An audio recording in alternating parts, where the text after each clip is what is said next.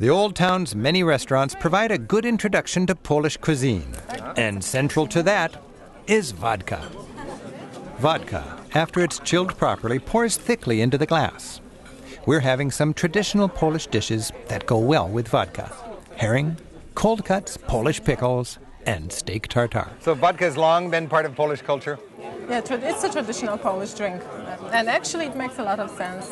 In the old days, when the winters were long and very cold, we needed it. It was our warm up. It was essential to survive this harsh climate. Do you know how to drink vodka? Show me. Okay, first of all, na zdrowie. Na zdrowie.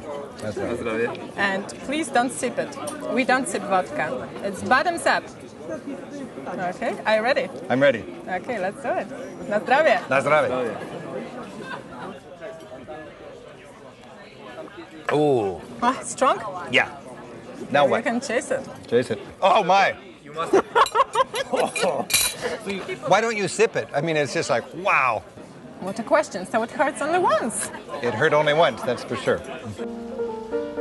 Warsaw's huge, idyllic Łazienki Park is sprinkled with neoclassical buildings, peacocks, and young Poles in love. It was built in the 18th century by Poland's very last king, King Poniatowski, who wanted it both for his own summer residence, his striking palace on the water, and as a place for his citizens to relax. A monument to Frederick Chopin, Poland's great romantic composer, graces the park's rose garden. Chopin sits under a wind blown willow tree. He spent his last years in Paris, where he wrote most of his greatest music. But locals cherish the thought that Chopin's inspiration came from memories of wind blowing through the willow trees of his native land, Poland. The resilience of Poland's culture and the warmth of its people inspire me. And learning from this country's recent past, I'm reminded we have much to be thankful for and much to be vigilant against.